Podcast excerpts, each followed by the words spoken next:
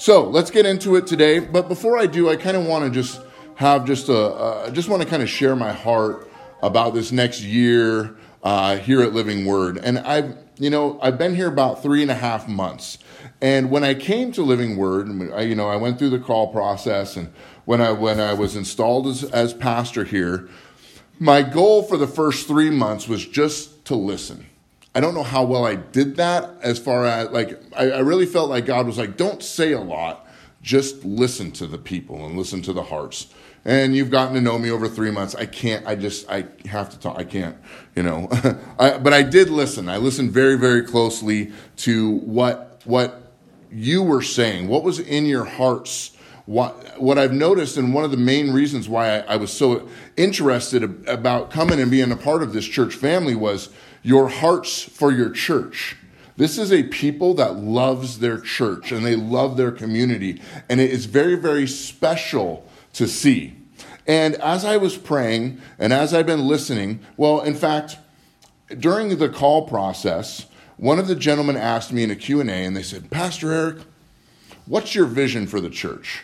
And I thought that was an interesting question because I had to answer in this way. I said, I don't think it's about what's my vision for the church. I think the vision for Living Word is in the hearts of the people, and I was right. And so for the past three months, I've been listening to your hearts. And I've been listening to what, what, what is your passion about your church? What, is, what, what do you love about your church? And I've, I've taken those and I've gone to, to board meetings and I've listened. I went to planning meetings and I listened. I went to worship committee meetings and I went to uh, all the different meetings and I just kind of listened to the heart of the church. And I think that it's, there's something that when I came to this church, the vision was already here. The vision for the church was already here.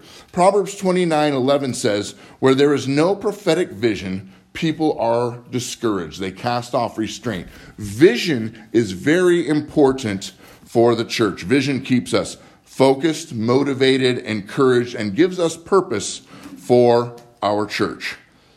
And as I was I was driving down 224th on my way home, uh, I can't remember where I was going. I went to the bank or something, and I felt like the Lord whisper a phrase of vision for the church.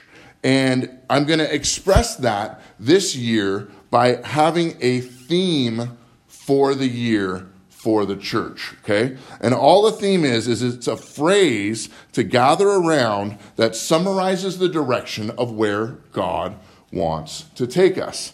Okay? It doesn't change what we're doing, it doesn't change anything. All it does is just give us a little bit of direction. And all this month, the sermons will be slowly unveiling and describing the spiritual direction and vision that God is leading us towards in 2024.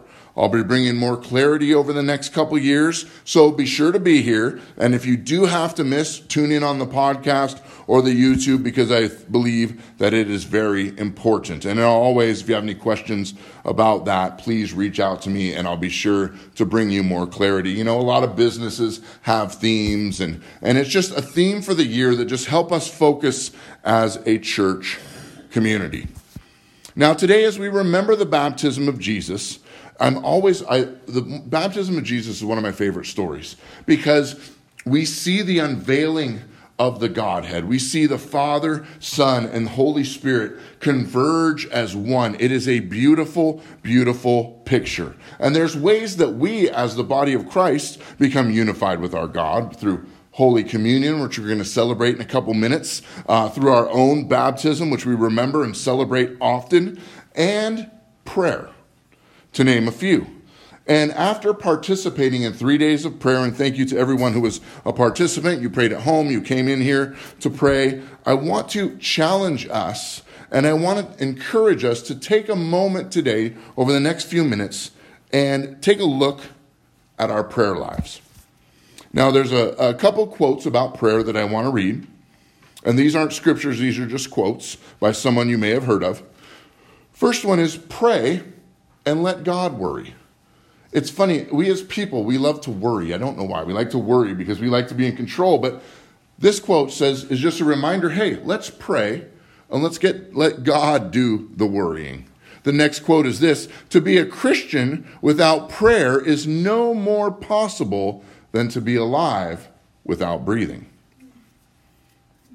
This quote is No one can believe how powerful prayer is and what it can affect except those who have learned it by experience. Whenever I pray earnestly, I have been and heard more than I have prayed for. God sometimes delays, but he always comes. And then finally, prayer is a strong wall and a fortress of the church. It is a godly Christian weapon. And those are quotes made by a gentleman you may have heard of named Martin Luther. The time of his ministry, these are things he uncovered about prayer. And the truth still rings true today. I want to go through the passage of scripture actually that is a few verses before the Lord's Prayer in Matthew. We're just going to take three verses and over the next couple minutes break them down and see what the Lord has for us.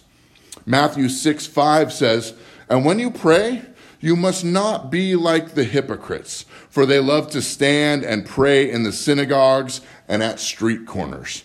They may have been, uh, that they may be seen by others. Truly I say to you, they have received their reward. The first thing Jesus teaches us is how not to pray. When he is addressing with this example is the condition of the heart. He's saying, look, it's not about how you sound or where you stand. He's addressing the heart of prayer. Prayer is not a performance to showcase our personal spirituality. I knew this woman. Her name was Mrs. Robinson. She was from Korea. Uh, I believe she she either snuck out or defected or something. She but she got out of Korea, North Korea, and she was probably 90 years old. And she walked bent over like this. And she walked that all the way everywhere she went. She was just like this, and she had to look up kind of like that. She walked that way because she spent so much time in prayer. I would come to the church. She had a deal with the janitor of the church I was at. The janitor would open the door at four o'clock in the morning. She would come in just like this and look around. She'd go and she would kneel down at this couch out in the little entryway and she would pray for four hours every single day. And she always smiled. She was one of the most amazing prayer warriors I had ever met. I don't I never had a conversation with her. She went to our church for years, but she was dedicated her life to prayer. And I believe that this is the most vital ministry in the church today is intercessory prayer. As church members, and, and I forget this often too, we plan and we work and we strive, but I don't always pray. Martin Luther even said, I have so much to do in my ministry, I must spend at least two hours a day in prayer. And I thought, that's not like very time efficient. If you have so much to do and only so many hours, why are you spending too much? Because he understood a principle, a spiritual principle of prayer that God would honor his time and allow his mind and spirit to be sharp in what he was doing. So many people, myself included, uh, many times we feel as if our prayers are not heard, or they're not powerful enough, or we don't know the right words to say, or we don't know enough scripture. True prayer is a humble heart posture and a vulnerability before God. If we look in the Old Testament, we see Samuel's mother, one of the greatest prophets in the Old Testament. Her name was Hannah. Now, Hannah was barren and there was another wife to her husband that could have children. And she was bullied and she was downcast and she was made fun of because she couldn't have children.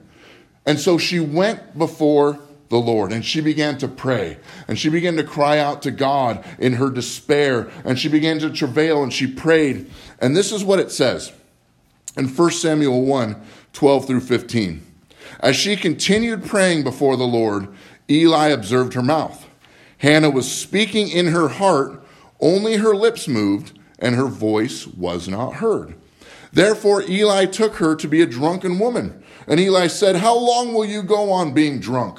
Put your wine away from you. But Hannah answered, No, my Lord. I am a woman troubled in spirit. I have drunk neither wine nor strong drink, but I have been pouring out my soul before the Lord. Hannah's prayers were pure. She didn't have the right words. She didn't have the, the, the, the eloquency or, or, or, or the display to make herself look spiritual. All she had was a heart that was broken before God. And we know Hannah's prayers were answered. And she gave birth to Samuel, who was, like I said, one of the greatest prophets of the Old Testament. Her prayers were heard by God and answered according to God's plan. You see, prayer is not about eloquent words and spiritual performance, but about the position of our hearts before our God. Let me say that one more time. Prayer is not about eloquent words and spiritual performance, but about the position of our heart before our God. Matthew 6 6 says this When you pray, Go into your room and shut the door and pray to your Father who is in secret, and your Father who sees in secret will reward you. Now, the word secret is a Greek word, kruptos, and it means hidden or concealed. Now, room or inner room in the Greek is tam i on, and it means a storage chamber or an inner chamber. See, Jesus is telling his disciples, and he's saying to us as well, reminding us today that true and authentic prayer begins when we are alone with God. When we go to a secret room or an inner chamber where no one is around but us and God. We need to find our secret place with God. And I just want to remind everybody here that we have a prayer room at the end of the office hall. And anytime you need to pray, come in, gather some friends, gather some church members, come and pray. It is open for us to use. Now, when we get alone with the Lord, when we have a healthy prayer life, there's a few things that the Holy Spirit will develop when we are alone with Him. Number one is confession through conviction. Now remember, conviction is holy. Conviction is sweet. I want to be convicted of my sins. Now, Satan wants us to feel guilty. The Holy Spirit wants to convict us to lead us to repentance so that we can leave those sins that he died for behind. Oh, lost my notes here. Confession through conviction. The next thing is vulnerability and humility. It is okay to be vulnerable for, before God. Hannah was vulnerable before the Lord. She prayed, she didn't have the words, she just crying out in her spirit. Reverence and fear of the Lord. We will develop, when we spend time with the Lord, we will develop that reverence toward Him, that fear of the Lord, that healthy, righteous fear spiritual discernment and confidence in spiritual warfare. How many of you know we are in a spiritual war? Our nation right now, our world is in a spiritual war. And when we spend time with the Lord, we will gain that confidence in spiritual warfare. And then finally, and I'm sure there's more, but perseverance. When we spend time praying with the Lord, we develop perseverance in prayer, that our lives would be a life of prayer.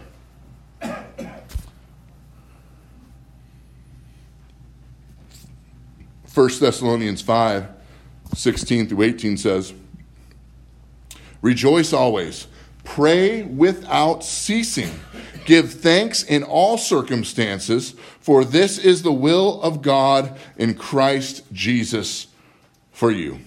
Paul is imploring the church in Thessalonica and imploring us today to develop a lifestyle of prayer. That prayer becomes like breathing to us just something we naturally do all the time. I have a pastor friend. Uh, actually, he retired from the ministry and he's now a state trooper. But I woke up one morning, this was about four years ago, and I just had him on my heart. Gentleman named Benji Rhodes, great, great man of God. Benji Rhodes had him on my heart. And I just prayed for him all day, prayed for him all day, prayed for him all day. And then I went to bed and I called him the next day and said, Benji, I was praying for you yesterday. He goes, Oh, thank you so much. I had a friend, a non believing friend from high school, that died in a motorcycle accident, and I was giving his funeral. Nobody there knew the Lord, and I felt like the Holy Spirit prompted me to preach the gospel. And as I preached the gospel, at least a few people gave their lives to the Lord at that funeral.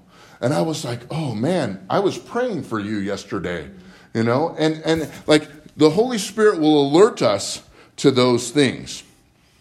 That's what we should expect when we develop a secret prayer life with the Lord. And then when we bring these types of lifestyle to our public, gatherings, we will see depth in worship and in prayer together like we did not know possible. My favorite part of this service is when we say the Lord's Prayer. Well, actually, I have two favorites. I like it all, but I love saying the Apostles' Creed, but the Lord's Prayer. There's something so powerful when we, when we sing or say the Lord's Prayer together. There is a spiritual depth that we reach as a congregation that is just so beautiful and unifying before the Lord. It's one of my favorite parts of the service. Maybe I can talk Mary Kay into letting us do it twice.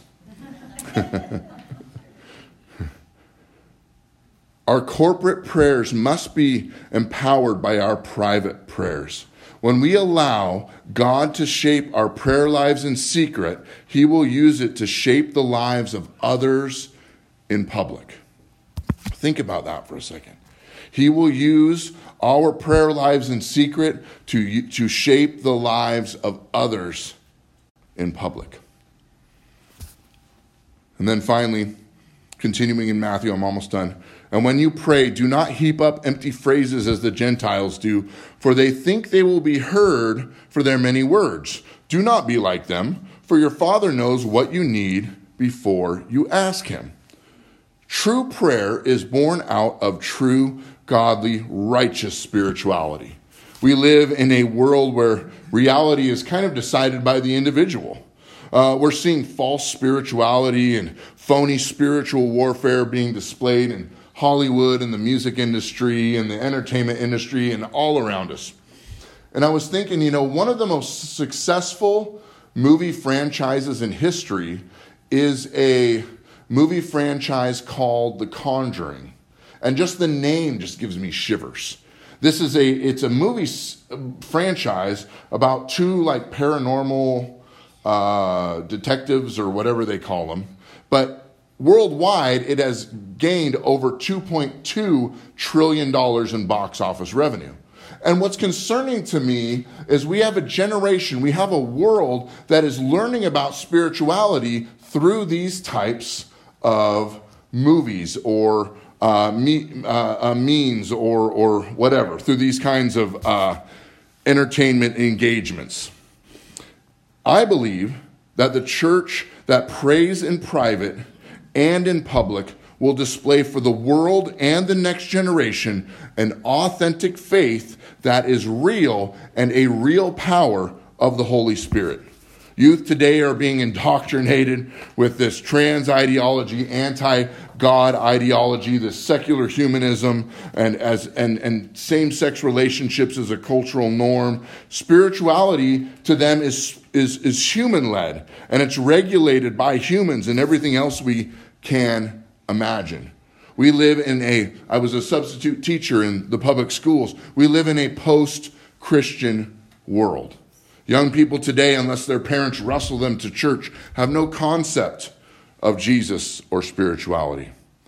Colossians 2 22 through 23 uh, says this These rules, which have had to do with the things that are destined to perish with use, are based merely on human commands and teachings.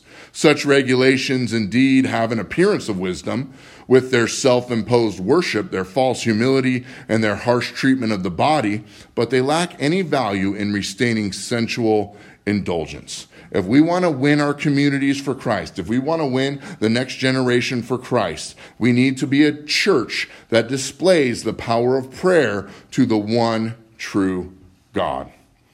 I believe three things about prayer. Well, I believe a lot, but this is, let me just explain it this way in the, in the last minute or two. Prayer produces passion. I do not believe that you can enter into a healthy prayer life and private communion with the Holy Spirit without becoming passionate about Him. The Bible says He is a consuming fire. in our prayer lives, that's where He reveals Himself intimately to us. I also believe that if prayer produces passion, then passion produces perseverance. When we are passionate about the Lord, our spirits are energized by His word and His presence, we will persevere in our faith. We will be patient as we wait on the Lord. And I agree with Luther when he said, God may delay, but He always comes. In other words, he may take a while. He may not answer our prayers the way we would prefer, but he does always answer. My wife and I had a good friend named Jennifer Cuellar. Uh, when we first met, she was a worship leader. She was like, uh, her personality was described as a uh, overflowing bottle of, of fizzy drink. Like, you know, you shake up a soda can and you open it, it sprays everywhere. Her personality just bubbled like that. That's just how she was. And she was, uh, she was Hawaiian, Hispanic, and Korean. And she was just a bubbling, like, little ball of energy. And she just loved the Lord. She was a worship leader. She was a discipler. She loved people. She loved the Lord. She came down with uh, leukemia in 2000, I don't remember, I want to say it was 2007. And she needed a bone marrow transplant. To find a bone marrow match when you're Korean, Hawaiian, and Hispanic is extremely difficult. And we prayed for a year for her to receive that bone marrow transplant. And after a year, she did receive it. She received the bone marrow transplant, everything went well, but she got a kidney infection and passed away. And we went as, as young people, as a church, we went before the Lord and we said, This isn't what we prayed for. This isn't what we, we asked for. We asked for a complete healing. She was 25 years old. How could this happen? God, we don't understand. Uh, we went to her, her, her wake, and during her wake, she, uh, a song was played. Before she passed away, she recorded a song she wrote to the Lord. And she played that over the uh, loudspeakers at the at the funeral. And because of that song many of her family members who did not know the lord came and surrendered their lives to jesus. And they read one of her journal entries uh, years later and she felt like the lord tell her you're not going to survive this sickness but because of it your whole family is going to come to know the Lord. And we began to put the pieces together. And we saw we found out that not it it didn't happen the way we wanted it. We wanted her to live. We prayed for her to live, but God had something bigger. God saw something that was grander. How many of you know when you when you pass away and you know the Lord, your reward is coming. Like that's good news for you. Don't let the outcome of my prayers and your prayers influence our interpretation of his answer. Finally, if, if, if passion produces perseverance, then perseverance produces power. 2 Corinthians 10, 3 through 5 says, For though we walk in the flesh, we are not waging war according to the flesh. For the weapons of our warfare are not of the flesh, but have divine power to destroy strongholds. We destroy arguments and every lofty opinion raised against the knowledge of God, and take every thought captive to obey Christ. We display the power of God in our lives through victory over sin and victory over the deeds of darkness. We are in a spiritual world. War. If we peeled back the spiritual atmosphere over our lives, we would see a battle for the souls of our kids and our grandkids and our minds and our hearts and our spirits. The church was birthed because of a spiritual battle. That actually, this church was birthed because of a spiritual battle, if I remember.